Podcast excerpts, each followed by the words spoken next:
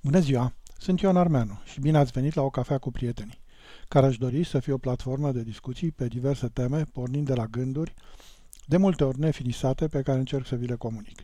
Dacă vă place postarea, aș aprecia mult dacă ați distribui. Pentru a fi la curent cu noutățile, nu uitați să vă abonați. Și, desigur, aștept comentariile și mesajele voastre. Astăzi o să vorbesc despre cum gândesc oamenii de știință și de ce ar trebui să-i credem. De ce? Pentru că zi de zi înfruntăm probleme ca încăl- încălzirea globală sau siguranța vaccinurilor, unde trebuie să răspundem la întrebări bazându-ne pe informații științifice. Oamenii de știință ne spun că mediul se încălzește, că suntem în plină încălzire globală. Ne spun că putem avea încredere în vaccinuri. Dar de unde știm noi că așa e? De ce să credem ce spune știința? De fapt, mulți dintre noi nu cred ce spune știința. Sondajele de opinie arată constant că o parte a populației nu crede că mediul se încălzește în urma activităților umane, nu crede în sistemul heliocentric, nu crede că are loc evoluția și nu e convinsă de siguranța vaccinurilor. Să aruncăm mai întâi o privire în grădina politicii. Oare cauzează politica erori și credințe ilogice? Poate identitatea politică a cuiva să afecteze abilitatea de a procesa informațiile? Ei bine, răspunsul se află într-un fenomen cognitiv care a devenit tot mai vizibil în viața publică, și anume partizanatul. Deși e des invocat în context politic, partizanatul e mai larg definit drept o preferință puternică sau părtinire către un anumit grup sau o idee. Identitățile noastre politice, etnice, religioase și naționale sunt toate forme diferite de partizanat. Desigur, identificarea cu anumite grupuri sociale e o parte esențială și sănătoasă a vieții umane. Conștiința de sine e definită nu doar de cine suntem ca indivizi, dar și de grupurile, de rețelele, de comunitățile cărora aparținem. Ca rezultat, suntem ferm determinați să apărăm identitățile noastre de grup, protejând atât conștiința de sine, cât și comunitățile noastre sociale. Dar asta devine o problemă când convingerile de grup sunt în contradicție cu realitatea.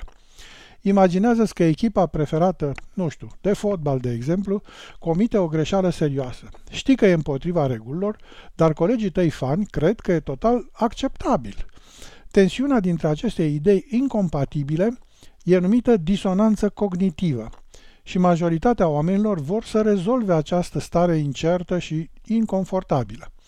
Pot începe să învinovățească arbitrul, să creadă că cealaltă echipă e vinovată sau chiar să se convingă că nici n-a existat greșeala. În astfel de cazuri, oamenii sunt deseori mai motivați să mențină o relație bună cu grupul, cu echipa, cu comunitatea, cu rețeaua lor, decât să perceapă corect realitatea. Acest comportament e, e deosebit de periculos. La o scară individuală, loialitatea față de un partid sau sistem de credințe permite oamenilor să creeze o identitate și să sprijine măsurile cu care sunt de acord. Dar disonanța cognitivă poate determina oamenii să respingă do- dovezile ce nu sunt compatibile cu linia de, de partid sau de credințe sau care discreditează liderii, de, liderii lor. Și când un grup de oameni modifică adevărul din cauza credințelor partizane, pot rezulta măsuri ce nu sunt fondate pe adevăr și rațiune. Această problemă nu e nouă. Identitățile politice au existat de secole, chiar de milenii, dar studiile arată că polarizarea partizană a crescut de dramatic în ultimele câteva decenii. O teorie care explică această creștere este tendința de grupare geografică în comunitățile cu viziuni similare – un alt aspect e tendința în creștere de a ne baza pe știrile partizane sau pe bulele din rețelele de socializare. Acestea deseori acționează ca o cameră cu ecou, ce furnizează știri și idei între oameni cu viziuni similare și de- devin opace la altfel de idei. Din fericire, cercetătorii din domeniul cognitiv au descoperit câteva strategii pentru a rezista acestui filtru de distorsiune. Prima e să-ți amintești că ești probabil mai părtinitor decât crezi. Și toți suntem mai părtinitori în anumite situații. Deci, când vă confruntați cu noi informații, faceți un efort deliberat să vă urmăriți intuiția inițială și să o evaluați în mod analitic în propriile grupuri, în propriile rețele, în propriile echipe, în propriile uh, comunității. Încercați să faceți verificarea și punerea la îndoială a ipotezelor, raportându-le la, la valori de bază, la valori fundamentale. Avertizarea oamenilor care ar putea fi expuși la dezinformare poate de asemenea ajuta. Și când încercați să convingeți pe altcineva, recunoscându-le valorile și definind problema în limba lor, poate face oamenii mai receptivi. Dacă în politică lucrurile stau așa, atunci de ce să credem ce spune știința? Oamenii de știință nu vorbesc despre a crede sau nu în știință. De fapt, ei consideră credința ca fiind altceva decât știința. Ei nu neagă credința, dar o consideră ca fiind altceva. Ei spun că religia se bazează pe credință sau poate pe raționamentul lui Pascal. Blaise Pascal a fost un mare matematician francez din secolul XVII-lea care a încercat să decidă, prin gândire științifică, dacă să creadă în Dumnezeu sau nu. Raționamentul său e foarte simplu și sună cam așa. Dacă nu există Dumnezeu, dar mă hotărăsc să cred în El, nu am nimic de pierdut. Poate câteva ore duminica când merg la biserică. Dar dacă există, iar eu nu cred în El, atunci dau de bucluc. Astfel, Pascal spune că, de fapt, e mai bine să credem în Dumnezeu. El a făcut acel salt al credinței, lăsând în urmă știința și rațiunea. Cu toții avem un set masiv de convingeri. De exemplu, avem convingerea că Soarele e mult mai mare decât Pământul, că Pământul e o planetă aproximativ sferică, care se rotește în jurul propriei axe odată cam la 24 de ore și face o rotație completă în jurul Soarelui odată la cam 365 de zile. Suntem convinși că ne-am născut la o mită dată, că avem doi păr- părinți din specia umană și aceștia sunt născuți înaintea noastră. Suntem convinși că și alți oameni au gânduri și sentimente ca și voi și că nu sunteți înconjurați de oameni roboți. Sunteți convinși de aceste lucruri și de multe, multe altora. Și asta nu pe baza observației directe, care în sine nu vă poate spune prea multe, de exemplu despre mărimea și mișcarea relativă a Soarelui și a Pământului, sau despre istoria familiei voastre, sau despre cum, cum gândesc alți oameni. Aceste convingeri se bazează de fapt pe ceea ce vi s-a spus. Fără mărturii orale sau scrise, omenirea n-ar putea transmite informații de la o persoană la alta și nici de la o generație la alta.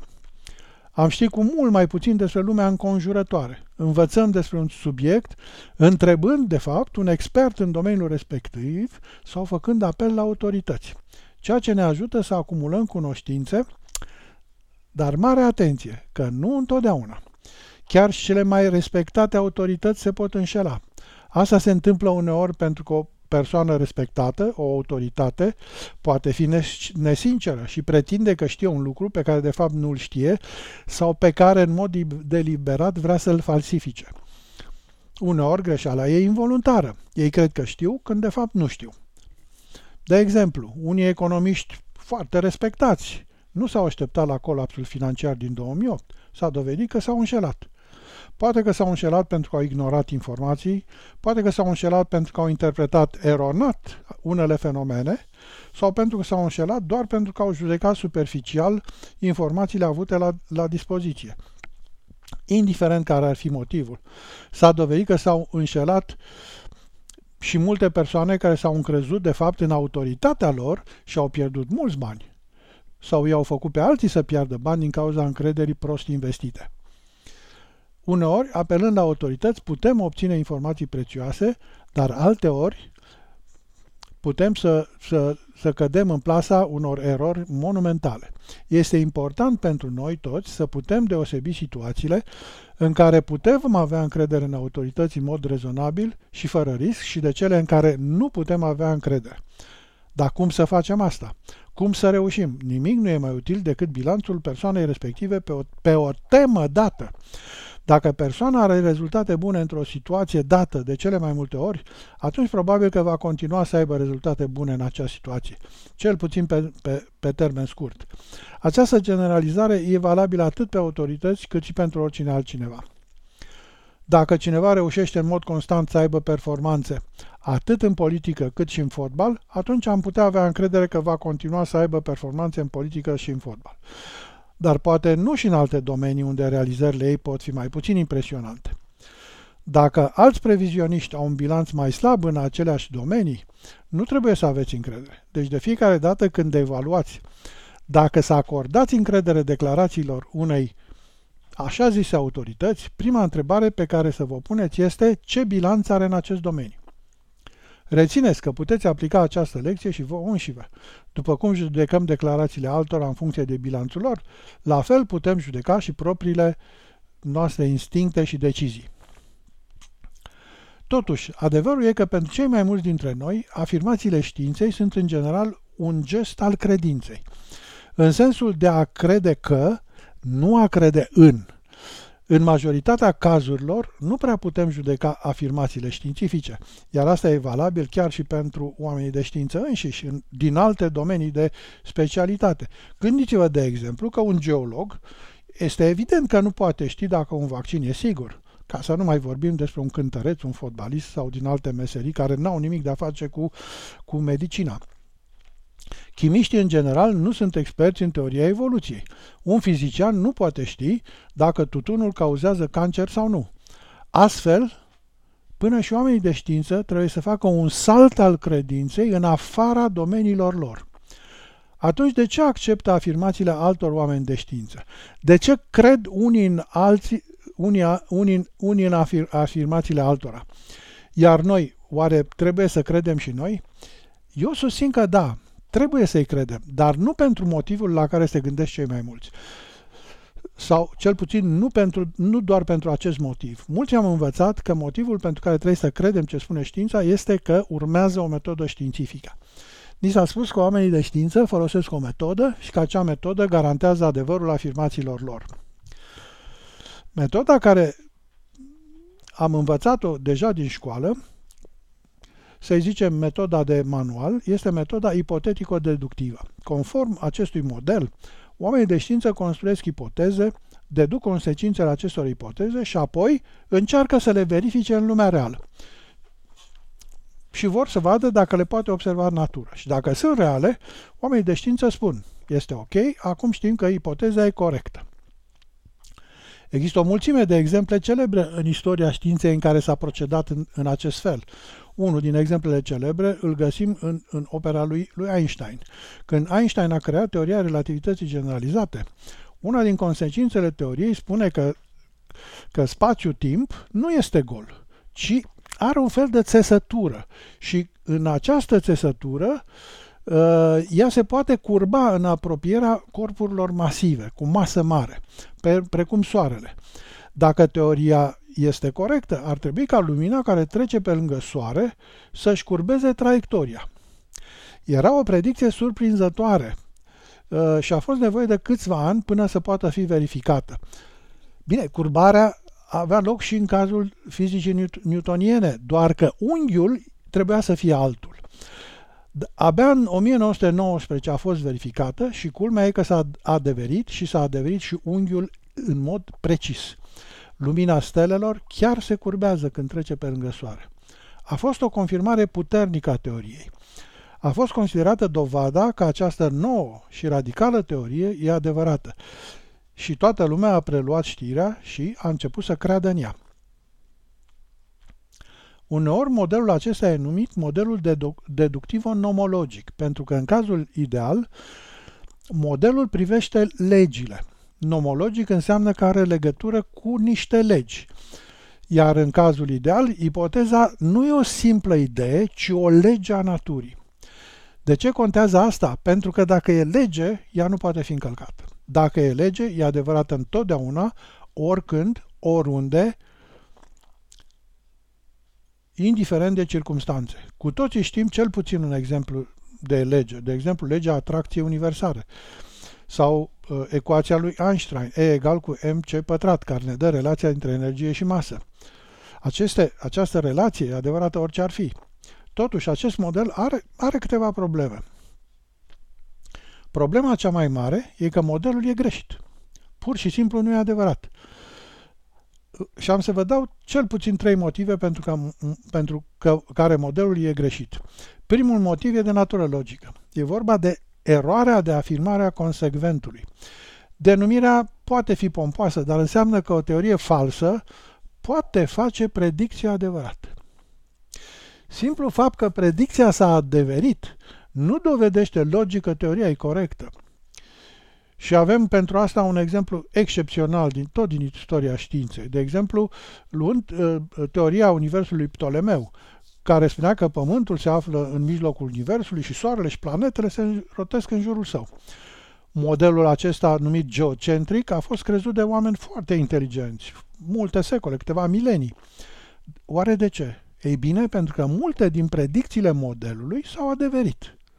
Sistemul geocentric le-a permis astronomilor să facă predicții destul de precise ale mișcărilor planetei Pământ, inițial chiar mai precise decât teoria lui Copernic, pe care azi o considerăm adevărată. Deci asta e una din problemele acestui model. O a doua problemă este de ordin practic și anume problema ipotezelor auxiliare. Ipotezele auxiliare sunt presupuneri pe care oamenii de știință le fac și de care pot fi conștienți sau nu. Un exemplu grăitor este în ace- în, în, tot în această teorie. Și îl găsim când, când luăm teoria lui Ptolemeu și modelul lui Copernic. Când Nicolaus Copernic a spus că de fapt Pământul nu se află în centrul Universului, că Soarele este centrul sistemului solar, că Pământul se mișcă în jurul Soarelui, atunci oamenii de știință au spus atunci ar trebui să putem detecta mișcarea Pământului în jurul Soarelui. Să o putem detecta și măsura. Astronomii au spus dacă Pământul se mișcă, de exemplu, și ne uităm la o stea foarte strălucitoare, cum ar fi, să zicem, Sirius, și o luăm odată în luna decembrie, vedem steaua aceea pe fondul stelelor îndepărtate. Dacă facem aceeași observație, dar să zicem după șase luni, Pământul ar trebui să se afle în, când Pământul clar se află într-o altă poziție, în poziția lui de lună iunie, ne uităm la aceeași stea, tot la Sirius, și ar trebui să o vedem pe un alt fond de stele. Această diferență unghiulară se numește paralaxa stelară. Asta este o predicție a modelului heliocentric al lui Copernic. Astronomii au căutat și au încercat să, să, să descopere paralaxa stelară și să o, mă, să o măsoare. Și ghici, n-au găsit absolut nimic. Mulți susțineau că asta e dovada că modelul heliocentric e greșit. Ce se întâmpla de fapt? Din perspectiva prezentului, e ușor acum să spunem că, de fapt, astronomii epocii respective făceau două presupuneri auxiliare despre care știm astăzi că amândouă sunt greșite. Prima era o presupunere privind mărimea orbit, orbitei Pământului. Astronomii uh, epocii respective presupuneau că orbita Pământului e mare relativ la distanța până la stele.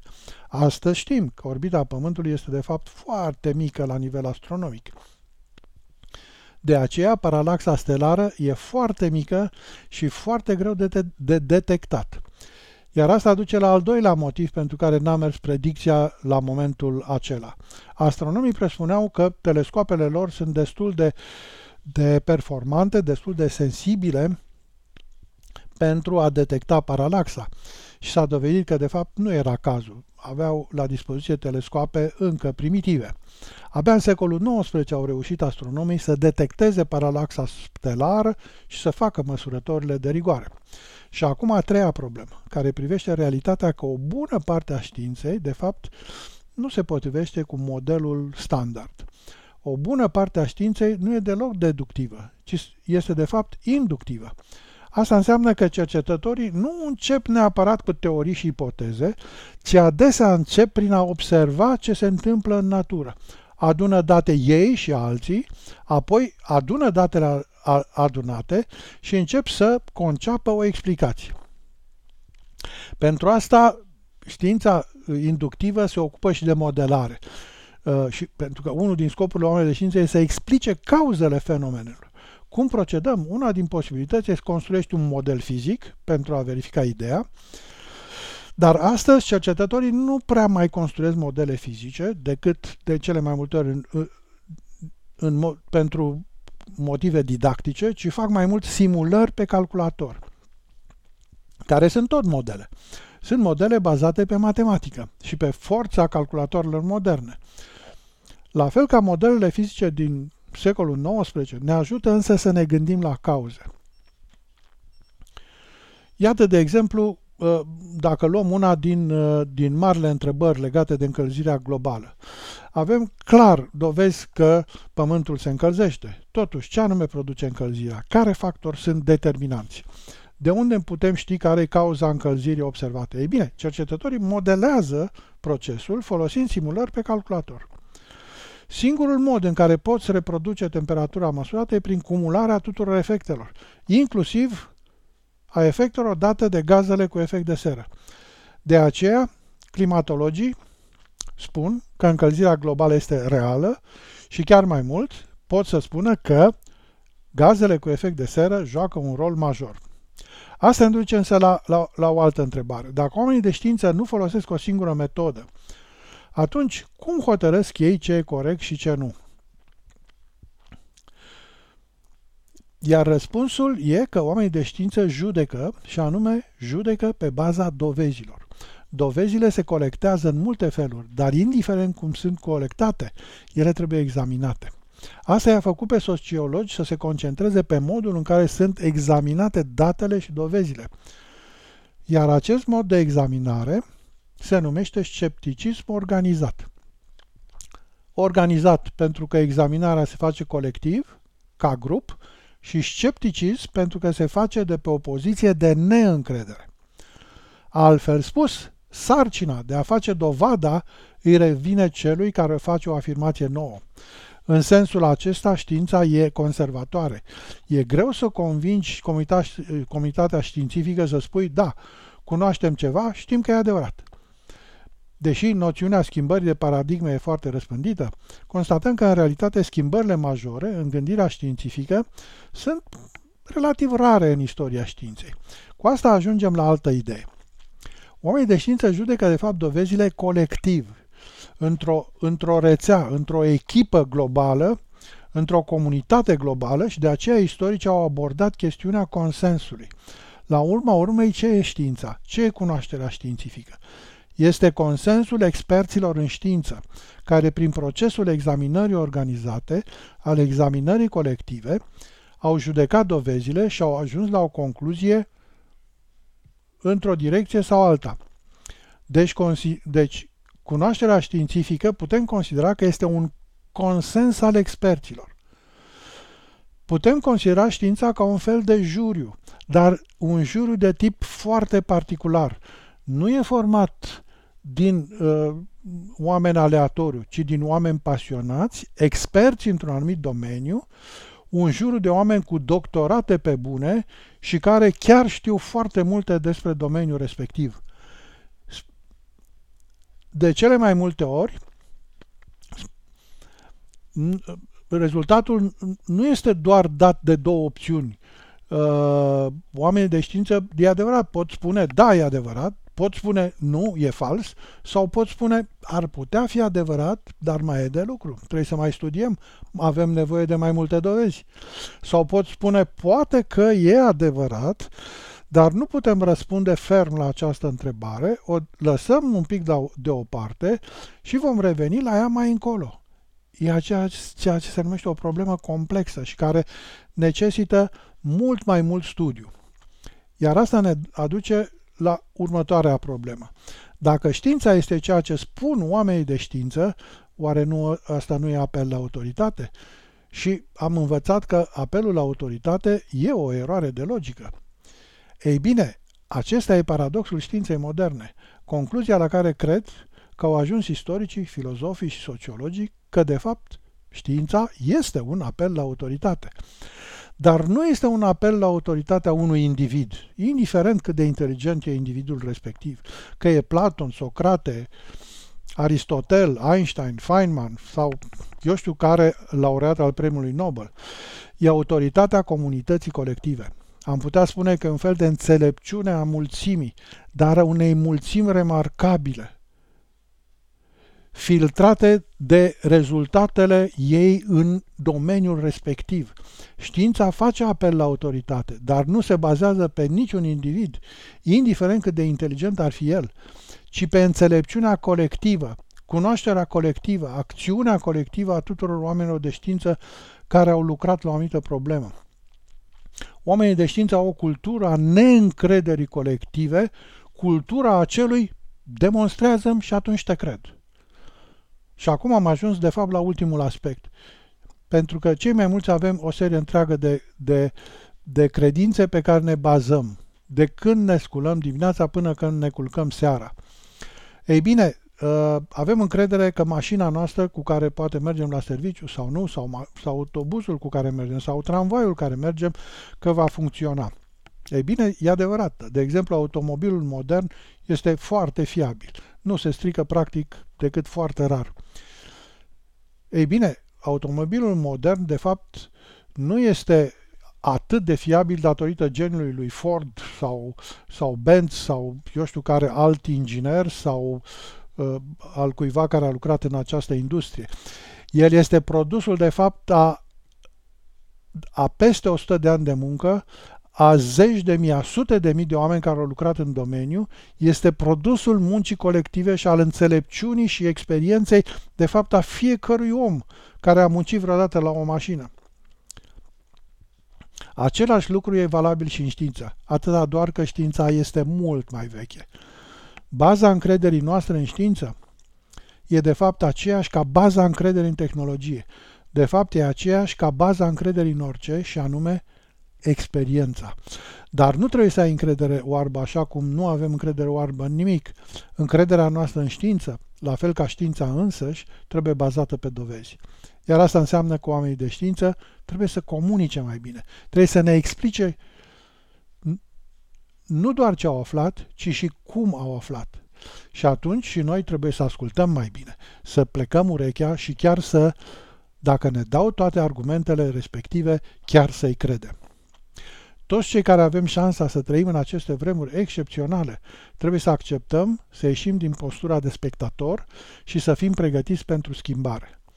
În network marketingul digitalizat, așa cum l-am conceput și l-am adaptat epocii informației și cunoașterii, încercăm să scăpăm de capcana partizanatului ilogic și să ne bazăm pe metode științifice. În network marketingul digitalizat, așa cum îl practicăm noi, încercăm să scăpăm din capcana mediocrității convenabile, dar nu numai individual, ci în grup. Network marketingul digitalizat ilustrează procesul fabricării bunăstării, care este în același timp un proces de desăvârșire lăuntrică, un pelerinaj în propriul eu care este absolut necesar din când în când. Din această cauză, Căutăm oameni care visează măreți și poartă în ei dorința de a se ridica deasupra obișnuitului, a ordinarului, a normalului. Dacă ești un astfel de om, dăm de știre. S-ar putea să avem ecosistemul potrivit pentru visurile tale. Nu vă sfiți să împărtășiți experiențele voastre cu ceilalți. Avem mereu de învățat câte ceva din povestirile celorlalți și asta ne îmbogățește experiența noastră fiecăruia de viață. Dacă aveți vreo sugestie sau doar vreți să vorbim, aștept comentarii sau mesaj.